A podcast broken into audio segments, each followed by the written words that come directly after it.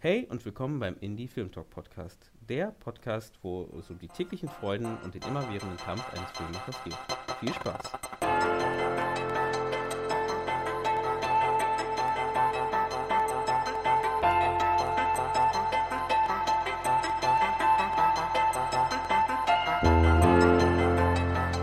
Schön, dass ihr wieder eingeschaltet habt beim Indie Film Talk Podcast. Ähm, heute haben wir ähm, einen interessanten Gast und ein interessantes Thema. Ähm, wieder ein Freund und Bekannter, der ähm, auch in der Filmbranche unterwegs ist. Ähm, Alexander Gams sitzt gegenüber von mir. Und ähm, bevor ich das Thema heute mal ähm, erläutere, kann er sich mal vorstellen. Entschuldigung, das habe ich genau da gesagt, wo er was getrunken hat. Aber Kein äh, jetzt, jetzt darfst du nicht vorstellen. Ja, ähm, vielen Dank für die Einladung. Ähm, ja, ich, mein Name ist Alexander Gams. Ich mache Regie, habe angefangen als Schauspieler und äh, an Theatern gespielt hauptsächlich. Und seit zwei Jahren mache ich zusammen mit dem Autor Daniel Hettinger Filme. Bin dabei, ähm, jetzt für, den, für dieses Jahr sind wir in der Postproduktion hauptsächlich ähm, unterwegs, weil wir noch drei Projekte haben, die wir jetzt fertig bekommen wollen, um sie dann auf Festivals zu schicken. Und wenn alles gut geht, dann werden wir dieses Jahr auch zwei äh, Projekte angehen, die dann Feature-Filme werden können. Also Mhm. das ist so die Idee, dass man dann in ein, zwei Jahren vielleicht den ersten Feature drehen könnte. Mhm. Habt ihr eigentlich dran gedacht, ähm, also was sind die zwei Projekte, an denen ihr gerade Postproduktion macht? Also vielleicht schon ein bisschen Werbung, ein bisschen, äh, Das, es ist ja vollkommen legitim. das eine, ähm, also es sind zwei Projekte, die wir selbst äh, produziert haben, äh, geschrieben und produziert haben. Das ist einmal Affliction.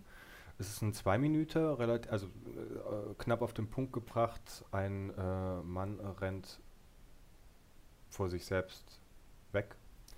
Und ähm, der zweite Film, Nathan O'Connor, ist ähm, die Geschichte eines Autors, der ähm, eines äh, Krimi-Autors, der gerne aus seinen äh, vier Wänden als Krimi-Autor ausbrechen möchte und versucht, ähm, äh, sich in anderen Genres ähm, äh, zu betätigen. Ähm, und seine Figur, Nathan O'Connor, erscheint ihm immer und versucht ihn davon abzuhalten, Mhm. weil die beiden ja ein sehr erfolgreiches Duo waren. So. Mhm.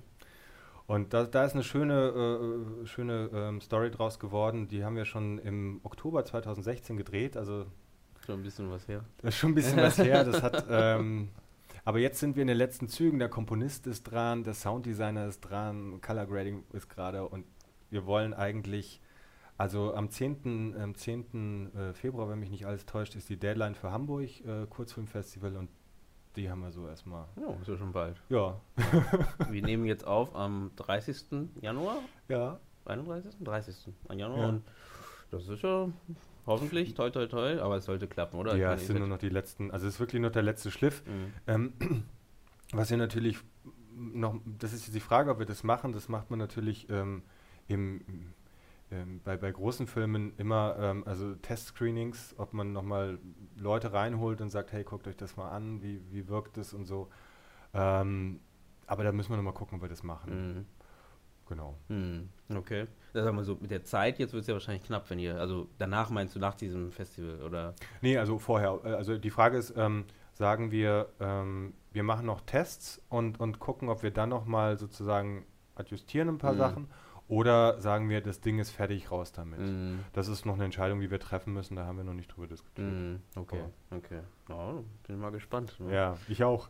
Ab 10. Februar vielleicht ähm, kann man den, also da wird es eingereicht wahrscheinlich, also Genau. ein Einreichungsabschluss ist dort und äh, dann vielleicht sieht man den da. Ja, ich bin ihr da- total, also äh, ich, wir haben ja, Daniel und ich haben angefangen 2016, Anfang, also ich glaube am 7. Januar haben wir zum ersten Mal zusammengearbeitet, Mhm. ich als Regisseur und er damals als äh, Continuity und, ähm, und haben dann äh, 2016 ganz viel gedreht, letztes Jahr haben wir auch viel so kommerzielle Sachen gemacht, also ähm, für einen YouTuber was gedreht, dann Demobänder für Schauspieler gemacht und so und Zeug. Hm, Ähm, und haben, äh, wie wahrscheinlich jeder, äh, der anfängt, irgendwie Filme zu machen, den, den Postproduktionsprozess total vernachlässigt. So, Mhm. ah, Drehschluss, super, Bier her und das war's. hm, Und jetzt ist so, ähm, wo wir sagen, okay, also da kommt ja noch ganz viel hinterher. Also und, ähm, und nicht nur den Film abzuschließen, sondern ihn dann auch zu verwerten, also wirklich dann auf Festivals ihn Ja, einzureichen das ist und viel Arbeit, ne? Also das ist, Ja.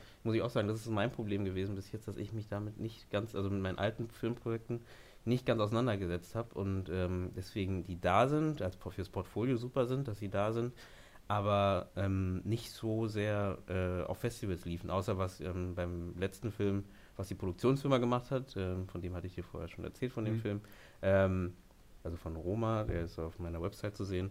Ähm, dort ähm, hatte ich Glück, dass, die, dass wir mit der Produktion halt ein bisschen mehr gearbeitet haben und deswegen der äh, zur Zeit der Berlinale lief zum Beispiel und das Mhm. war eigentlich ganz interessant.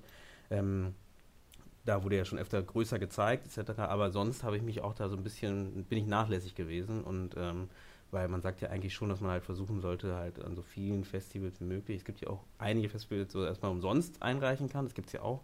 Ja. Ähm, und sonst muss man halt wirklich gucken, halt, ähm, wo man das einreicht. Und dann gibt es ja noch Agenturen, die man nicht vergessen sollte, auch für Kurzfilme, die halt die Einreichung übernehmen, halt, ähm, wo man auch mal gucken kann, vielleicht passt das ja irgendwie denen auch. Also Mhm. ich glaube, das ist für alle, glaube ich, immer ganz wichtig. Ja, Ist mir noch gar nicht untergekommen, dass es Agenturen gibt, Nee? aber ja. ja, es gibt zum Beispiel Aug und Ohr, ähm, Mhm. das ist so eine Agentur, ähm, wo ihr auf ich, also ich habe einen Kontakt. Ja, Theoretisch.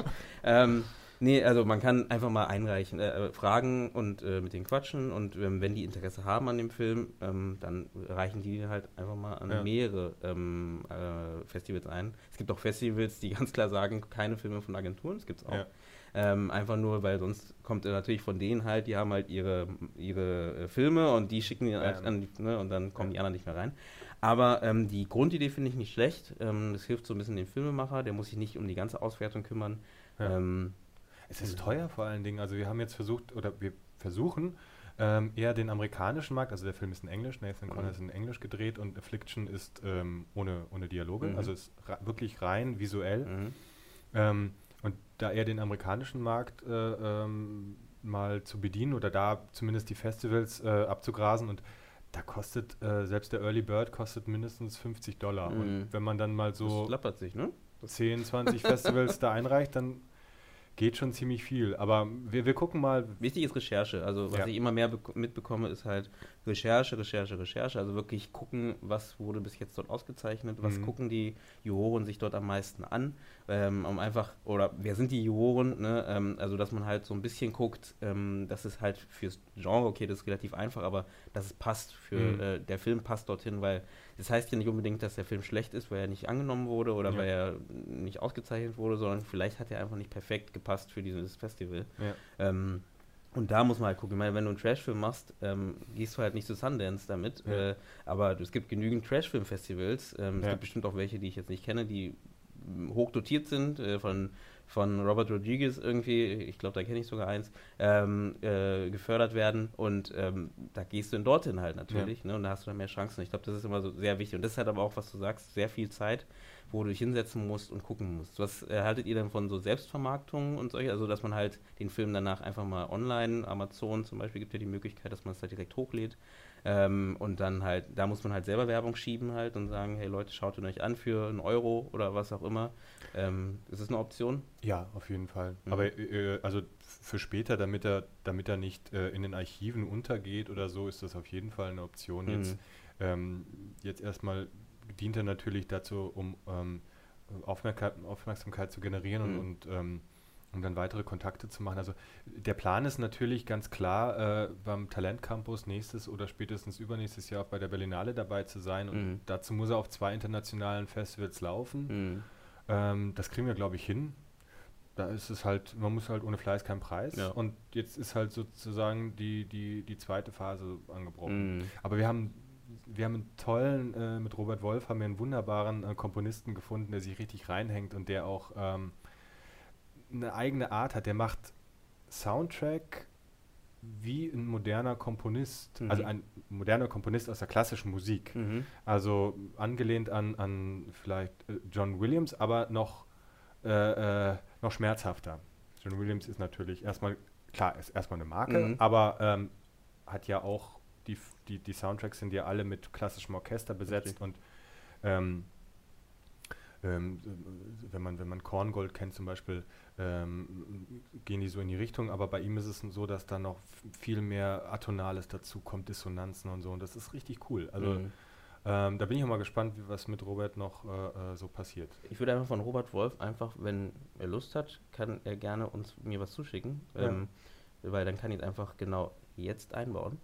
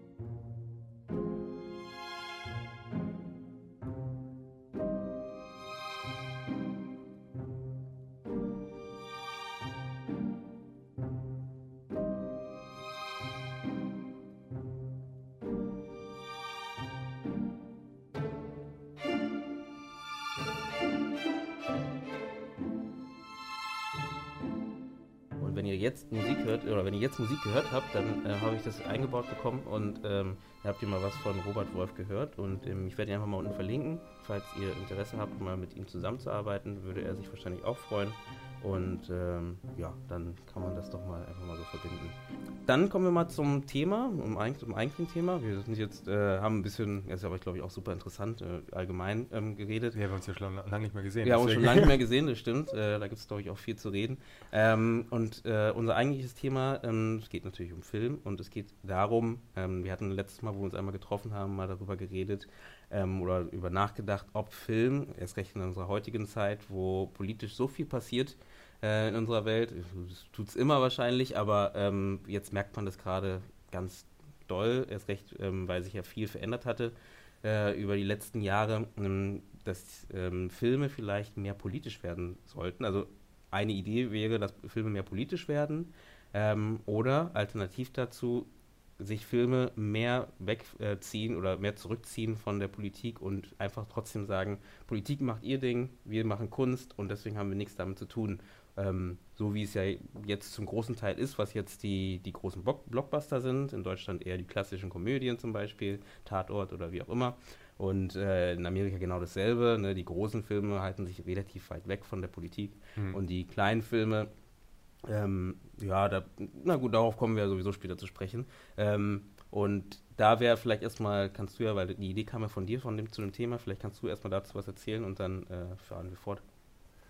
Genau, also ich hatte mich ähm, gefragt und das war, glaube ich, direkt im November nach der Wahl, nachdem Donald Trump Präsident wurde, ähm, ob in so einer Zeit wie dieser, wo der, der, der nackte Kaiser, der durch die Stadt geht und niemand mehr schreit, der Kaiser ist nackt, ähm, es notwendig ist, dass man als Künstler, als Filmemacher, äh, also nicht nur die Filmemacher, sondern generell die, die, die, die Künstler, die Literaten, die Denker, die Philosophen nicht aufgerufen sein sollten, ähm, ihre Stimme zu erheben, um ähm, das zu thematisieren oder eben, ob das nicht so der Fall ist. Und ich habe da auch kein Patentrezept, ich habe mich nur gefragt, ähm, das gab es ja schon, es gab ja im Fin de Cercle ähm, diese diese, diesen Rückzug in, in die Kunst, wo man sich eben vor der Welt verschlossen hatte und was vielleicht ja auch ähm, eine Botschaft sein kann, wenn man, wenn man das Schöne der Natur zum Beispiel darstellt und, und den Fokus rauszieht aus der Gesellschaft, dann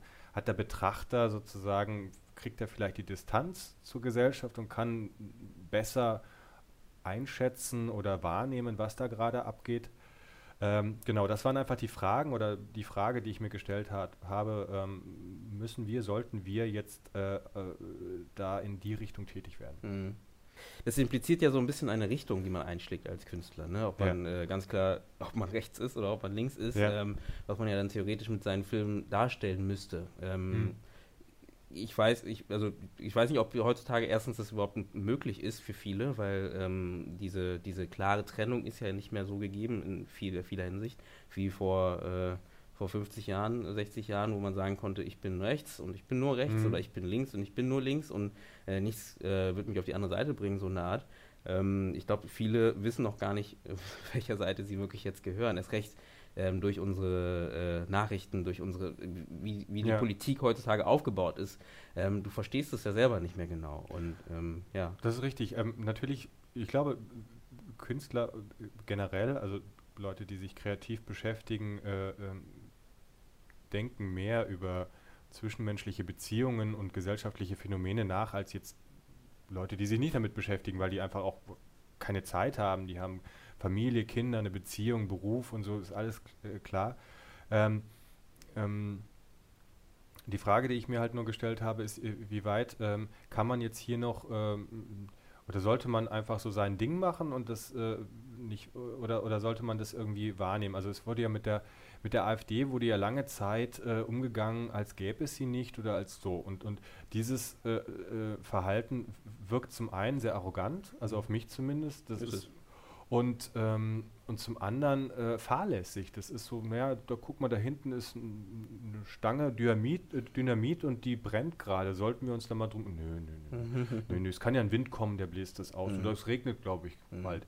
Und das ist so ein bisschen fahrlässig auch. Und, ähm, äh, und, und die Frage ist, äh, ob, ob, äh, ob so ein Verhalten für. Gibt, vielleicht ist die Frage folgende. Gibt, es, gibt es eine Ethik in der Kunst und, und, und oder eine Moral in der Kunst und die äh, sozusagen äh, aus, aus, so, aus so einer Ethik folgert dann eine quasi Gesetzmäßigkeit, die, zu, die, den Künstler verpflichtet, Mhm. sich in die Richtung zu betätigen. Mhm. Oder eben nicht. Mhm. Ähm, weiß ich nicht. Das war so. Ja, aus deiner Sicht, was denkst du? Ich meine, du machst ja auch Filme. Ich denke schon. Also Mhm. ich denke, es gibt, ähm, ähm, also man muss es sich, also man muss sich zumindest als, äh, klar, also man muss sich erstmal als, als Bürger damit beschäftigen. Also vor allem, wo, wo heute die, die, äh, der, der Zugang zu, zu Fakten auf so vielen unterschiedlichen Wegen passiert, muss man umso mehr ähm, filtern und, und selbst sozusagen lektorieren, um zu gucken, was ist jetzt fake und was ist jetzt nicht fake.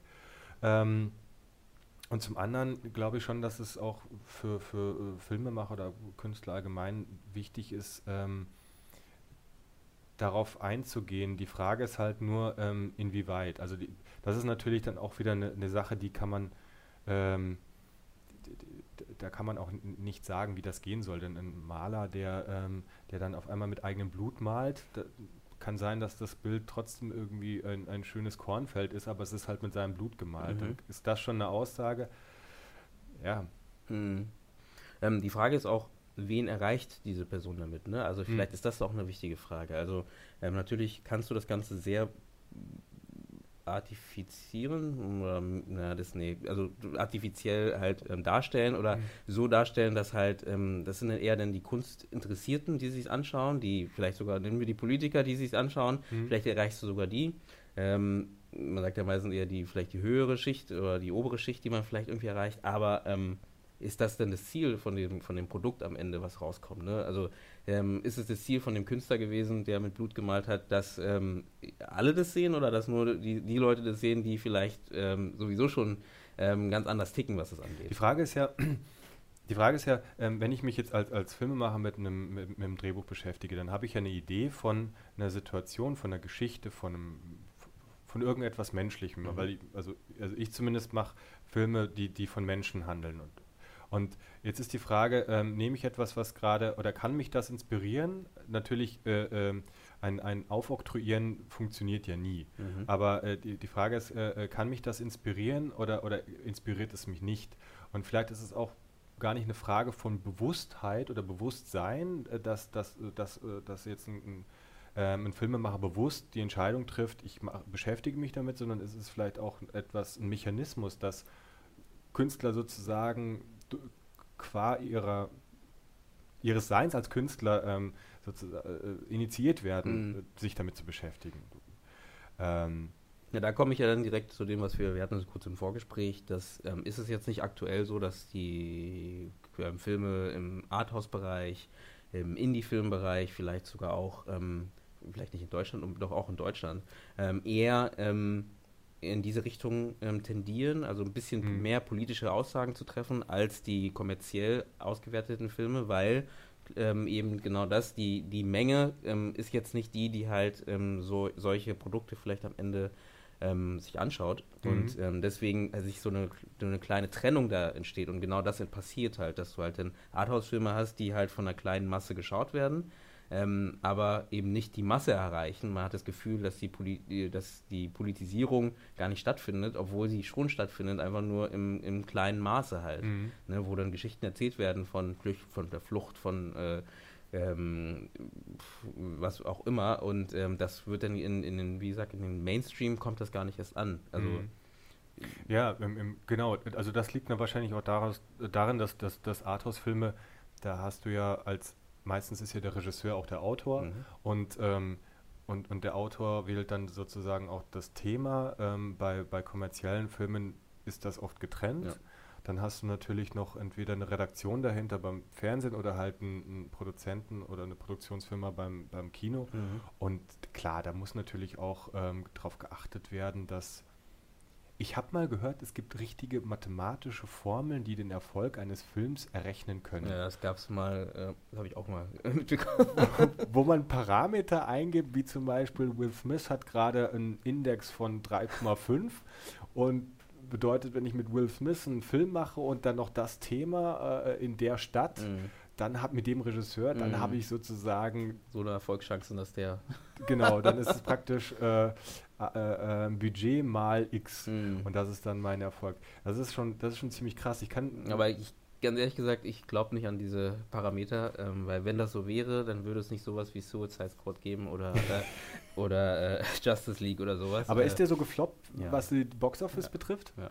Weil okay. die haben deswegen, hat ja DC und äh, oder die, die, DC Universe oder ähm, wie, wie die das selbst nennen, ähm, haben eine Neuorientierung angestrebt jetzt und anstatt jetzt so wie alle anderen halt diese Universum zu, dieses Universum zu bauen, wollen die jetzt mehr auf die Einzelfilme wieder eingehen und weil die einfach merken, das klappt. Die Original. Story. Ja, genau. Ja, ja. Einfach nur zurück, weil es klappt halt nicht so schnell alle zu etablieren, wie sie es halt äh, wollten. Ja. Äh, und du merkst halt einfach genau das, also die sind natürlich berechnend und haben halt äh, das reingestrichen. Ich meine, es fängt ja schon an, dass man in der Regel in US-Filmen, äh, in großen Blockbustern immer nochmal ein bisschen guckt, dass ein Asiate mit dabei ist, ne, äh, dass äh, ein Schwarzer mit dabei ist. Äh, nicht so viele, aber so. möglichst, möglichst wenig, möglichst wenig Sätze. genau. Aber wenigstens, also wir sind wenigstens schon so weit, dass ähm, nicht mehr äh, der Schwarze als erstes stirbt, ähm, ja.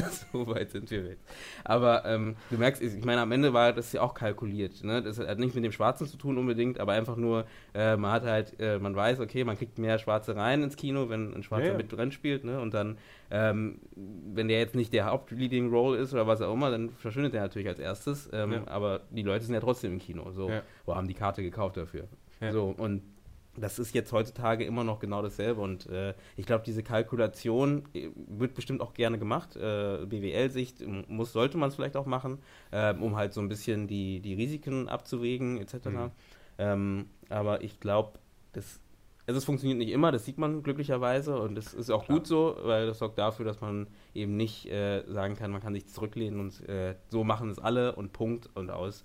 Ähm, und das ist, finde ich, gut in dem Fall. Und da auch wieder zum Politischen, also ich, das ist genau mein Punkt. Ich weiß halt nicht, ob eben, wenn man zu politisiert äh, das Ganze angeht, ähm, ob das nicht die Leute davon abschreckt, ähm, das zu schauen. Anstatt andersrum zu gehen und ähm, zu sagen, man macht es wie in den 60ern, 70ern, wo man halt diese Monsterfilme, ähm, die äh, mehr publik geworden sind ähm, oder größer geworden sind, Kalter Krieg, mhm. ne, die halt, die Kalte, Kalten Krieg halt, ich sage mal, die haben den genommen und theoretisch ähm, entertain, also ich, ich, vergesse mal, entertain in, in Deutsch. Äh, Unterhaltung. Unterhaltung.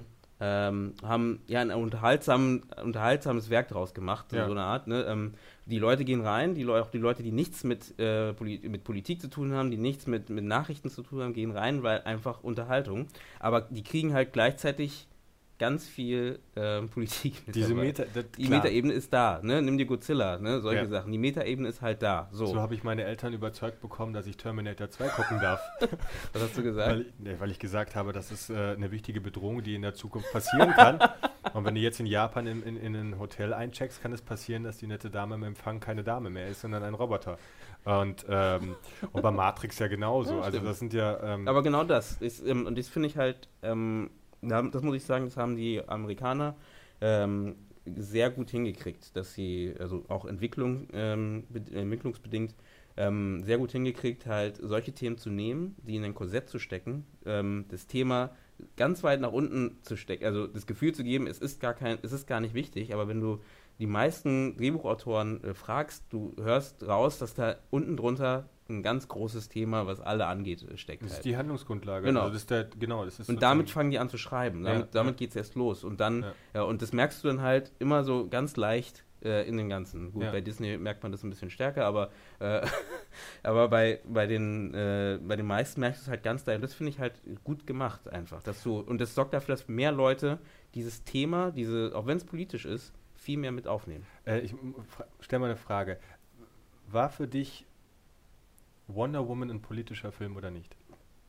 Ähm, bei Wonder Woman ist es halt ein bisschen kompliziert, für mich komplizierter in dem Fall, aus dem Grund, äh, da ich habe das Gefühl, der wurde sehr gehypt, weil es Frauenemanzipation so im Vordergrund stand. Ich fand den Film selber nicht, ganz ehrlich gesagt, aber ähm, da stört mich schon die ganze Situation. Die Frau ist äh, äh, in einem äh, engen Topf steht sie da und äh, ist die ganze Zeit naiv, meiner Meinung nach, und ändert sich nicht. Und es gibt für mich nicht so eine große Charakterentwicklung.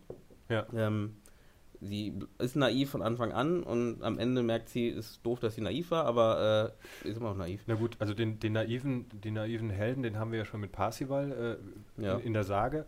Und ich habe zwei Positionen mal gehört. Ähm, die eine war, ähm, es ist so schade, dass mit Wonder Woman jetzt ein, ein, ein äh, Actionfilm gemacht wurde, der eine weibliche Heldin, also eine Mhm. Heldin hat, Mhm, mhm. aber letztendlich ähm, es eine Heldenstory ist, nur halt der Held weiblich. Also es wurde nicht irgendwie Genau. adaptiert auf, auf ein weibliches Ja. Phänomen oder dass vielleicht eine, eine Heldin anders kämpft als ein Held oder Mhm. wie auch immer man das, sondern es war einfach ein ganz normaler Heldenfilm, nur der Protagonist Ist- war eine Protagonistin. Mhm. Punkt. Ähm, diese, diese, diese äh, Kritik oder diese, diese, diese Ansicht teile ich, da dachte ich auch, ja, das ist schade, dass man das nicht genutzt hat. Ähm, die andere These war oder die andere Haltung war, nein, gerade das ist wichtig. Viele Frauen finden es gerade toll, dass einfach mal, äh, dass nur ein, dass es einen Actionfilm gab, wie es ihn tausendfach bisher schon gab, nur es war eine Frau. Mhm. Und man hat sozusagen, jetzt haben die Frauen endlich auch ihre Heldin. Und das hat schon, das hat den Film schon an sich äh, äh, politisch wertvoll gemacht. Mhm. Die erste Haltung oder die erste äh, Kritik kam von einem Mann und die Mhm. zweite von einer Frau. Mhm. Und in dem F- und äh, äh, wenn ich dem folge, dann sage ich mir, okay, also wenn das schon wichtig ist, also wenn das schon wirklich wichtig ist, dass wir einen Film, den wir schon tausendmal gesehen haben, Mhm.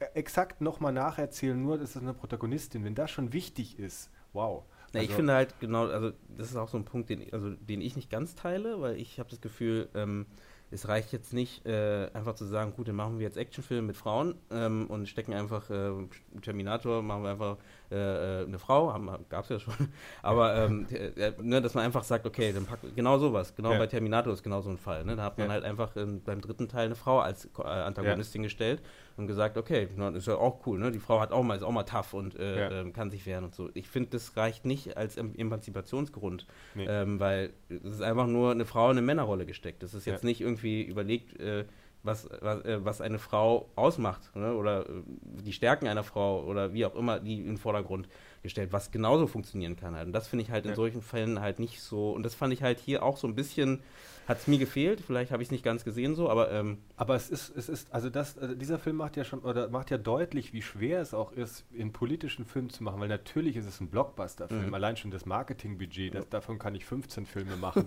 wahrscheinlich Feature-Filme sogar. Aber ähm, für, für, die, für die eine Seite war es ein politischer Film und war es ein wichtiger Film, Mhm. auch da, dass es eine, eine, eine, eine weibliche Regisseurin äh, war.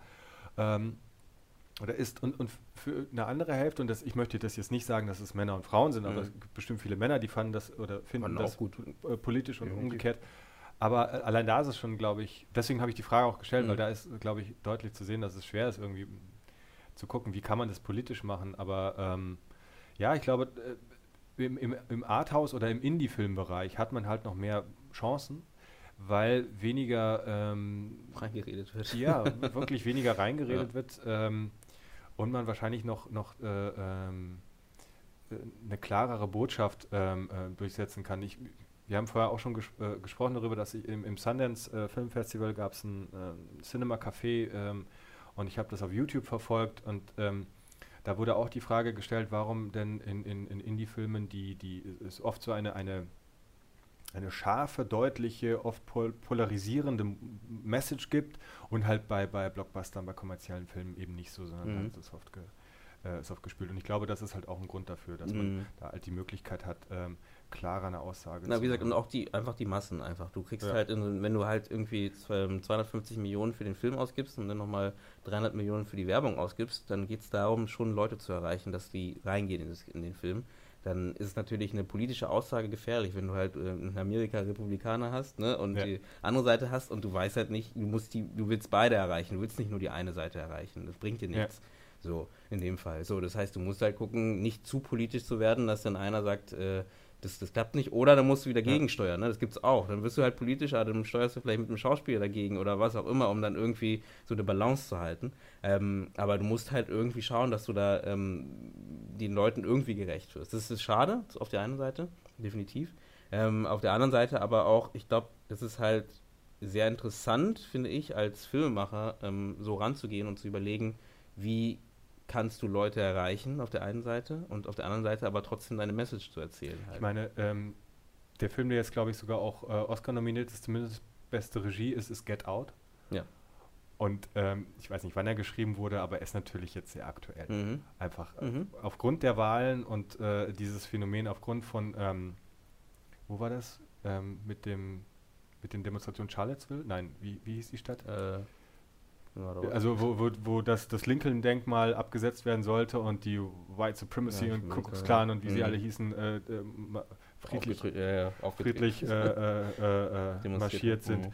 Ähm, also äh, das ist ja ein, ein ist ein Indie-Film. Mhm. Ja, er hat, glaube ich, 4 Millionen gekostet und ich weiß nicht, 100, halt, ne? mhm. ja, und 100 Millionen eingespielt oder so. Mhm. Unglaublich. Äh, aber es ist, äh, ist, ein unglaublicher Film. Also ich mhm. fand, äh, und der ist natürlich schon auch, finde ich, für mich äh, äh, getrieben von der, von der klaren politischen Botschaft mhm. auch, die auch aus einer, aus, natürlich aus einer Wahrnehmung kommt. Mhm. Die Frage ist aber natürlich, bei, beim Filmemacher ist es ja immer so, oder beim Film ist immer so die Frage, wann wurde es geschrieben, wann kam es raus? Und wenn du sagst, boah, das passt so wie die Faust aufs Auge, dann ist der aber acht Jahre ja, alt, ja. der Film, dann ist so, okay, wow. Also, oder wann die Idee entwickelt wurde. Hast das kennen wir ja jeder. Das ist ja, ne, du hast es irgendwie vor drei Jahren, vier Jahren hast du die Idee gehabt dafür. Ja. Dann hast du 10.000 andere Sachen gemacht und dann kam irgendwann, okay, jetzt produzierst du das Ding und dann äh, sind es insgesamt vielleicht schon sechs Jahre oder ja. sieben Jahre, bevor das Ding wirklich rauskommt. Hier, äh, Three Billboards Outside Ebbing, Missouri. Ja. Ich habe ihn noch nicht gesehen, ja, aber ähm, äh, der Film soll auch sehr äh, ähm, die, die, also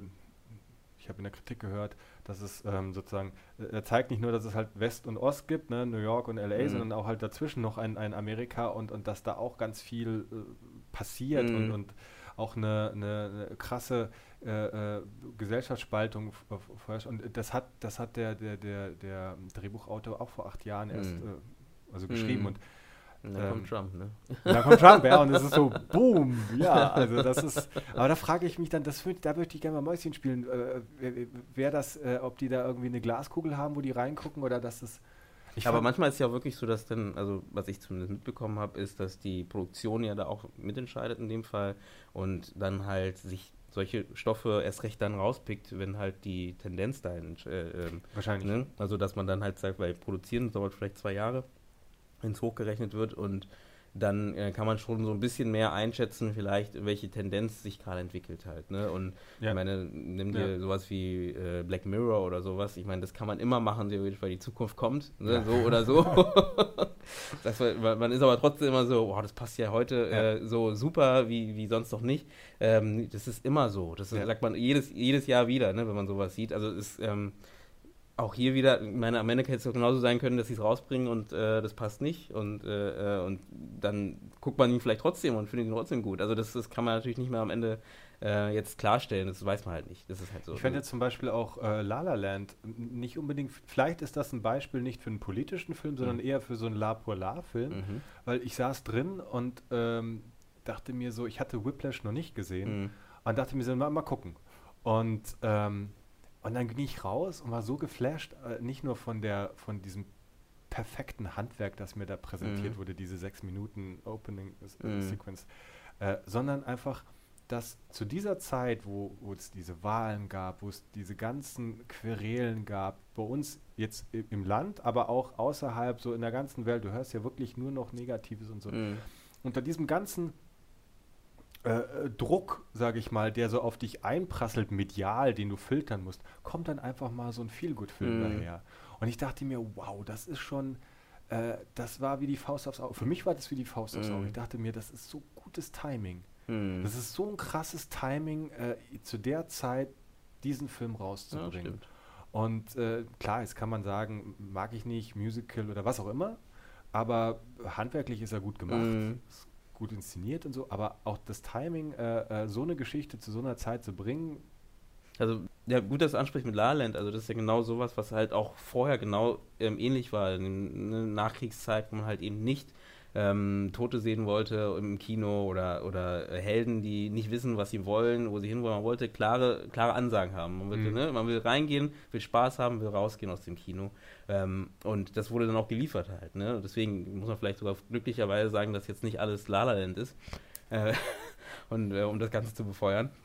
Ähm, aber da merkt man halt genau wieder, wo das hingeht halt. Und Mhm. ähm, wie gesagt, auch wieder, um zurückzukommen zum Politischen, ich denke, ähm, der Mainstream wird nie wirklich politisch. Also ich glaube, weil das, da beißt sich beides, ne? Mainstream und politisch. Also, weil die Masse ist, ähm, die kriegen schon genug mit von dem, was in den Nachrichten läuft, was in den Zeitungen ist, etc. Und der Mainstream möchte, wie du sagst, es gibt genug Leute, die halt eben nicht Filmliebhaber sind, die einfach nur ähm, ins Kino gehen, um äh, die neuesten, den neuesten Film zu sehen, sondern die gehen ins Kino, weil sie einfach mal sich berieseln lassen wollen. Die haben einen anstrengenden Job gehabt, möchten nach Hause kommen, möchten einen Film anmachen und einfach Spaß haben. Ähm, das ist die Masse, sagen wir mal so. Es gibt genügend Leute, die Horrorfilme mögen, es gibt genügend Leute, die äh, Krimis mögen oder Splatter mögen oder was auch immer, aber die Masse möchte einfach nur entertained werden. So. Klar. Und, ja gut, entertained wollen alle werden, aber eben äh, eher positiv. Und das hat äh, Hollywood ein bisschen besser verstanden als die Deutschen in dem Fall. Ähm, aber ich glaube, die kommen auch langsam auch so ein bisschen in diese Richtung. Aber bloß trotzdem, ich glaube, diese Trennung entsteht so oder so, dass du halt, ähm, wenn du Indie-Filmer bist oder wenn du halt ähm, Arthouse-Filmer bist, ähm, Autorenfilmer äh, bist, dann kannst du halt viel mehr, wenn du diese politische Aussage treffen möchtest, ja auch ähm, äh, treffen und halt für dein kleines, kleineres Publikum halt auch ähm, bieten halt, ne? Mhm. die dann halt das gerne anschauen und sich dann auch freuen, dass sie es sehen halt. Ne? Und Ich glaube ja auch, dass, also so, so habe ich immer wahrgenommen, dass, dass die Kunst, so wie wir die Presse als, als vierte Macht Mhm. bezeichnen, äh, Gott sei Dank, ähm, äh, die Kunst auch so, einen- so einen separaten äh, äh, Stellenwert hat. Also sie steht ein bisschen außerhalb der Gesellschaft, Mhm. um natürlich einen Spiegel vorhalten zu können. Art, ja. Wenn man drin ist, geht es nicht. Mhm. Also man braucht die Distanz. Und natürlich ist äh, die Kunst auch einer, äh, einerseits ähm, Vordenker, Vorreiter. Äh, Siegfried Lenz hat mal gesagt, eigentlich sollten nur Literaten äh, äh, die, die an der Regierung sein, weil die halt ähm, am weisesten voraussehen Mhm. und, und sich das dann in ihren literarischen Werken niederschlägt.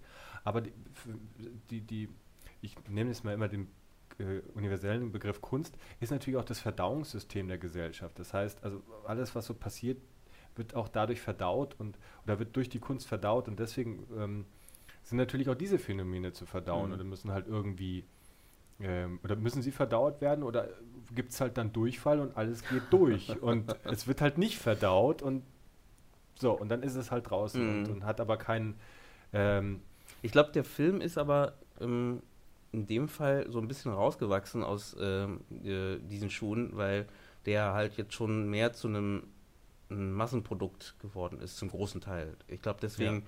kann man das nicht mehr so ganz, also ich tue mich schwer, manchmal Film nur als Kunst da, äh, äh, hinzustellen, wie vielleicht die bildende Kunst noch ist oder Mhm. ähm,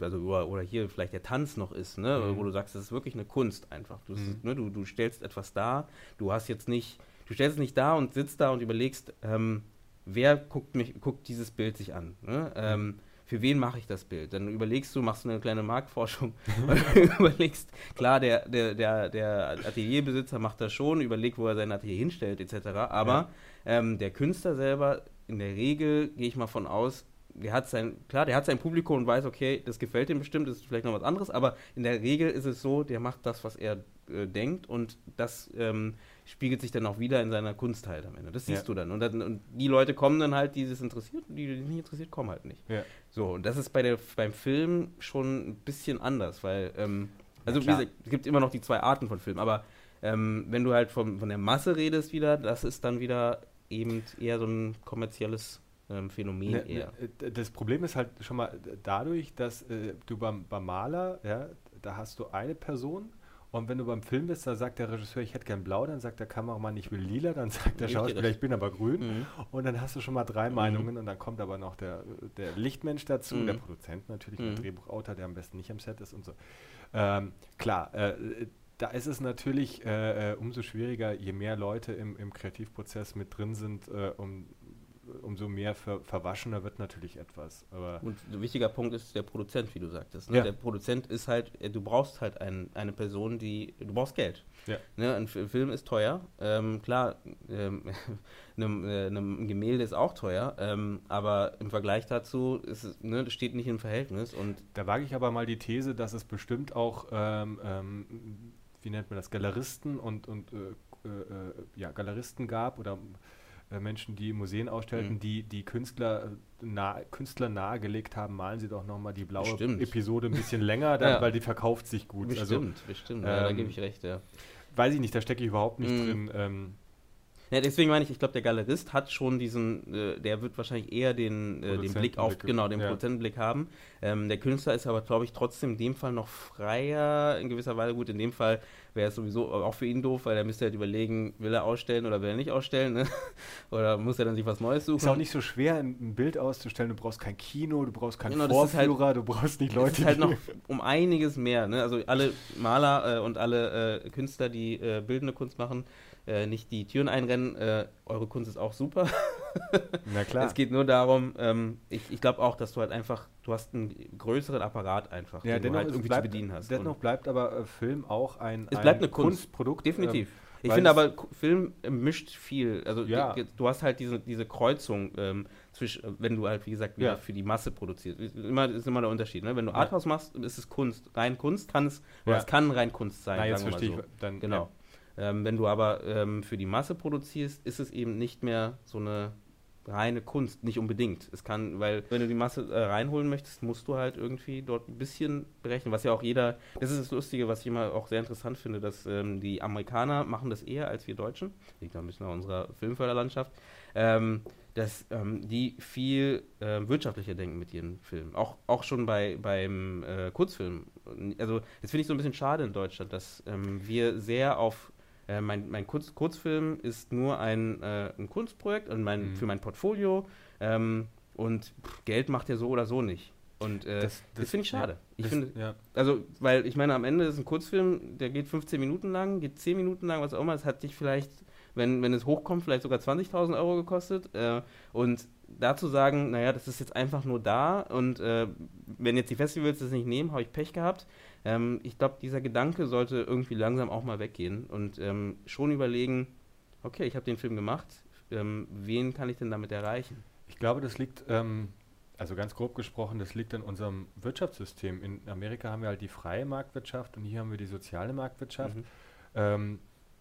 Der Vorteil hier ist natürlich, wir sind abgesichert, wenn wir mal den Job verlieren. Ja. Ähm, in Amerika eben nicht. Da bist du drin und draußen äh, schneller als du gucken schneller kannst. Als du gucken kannst.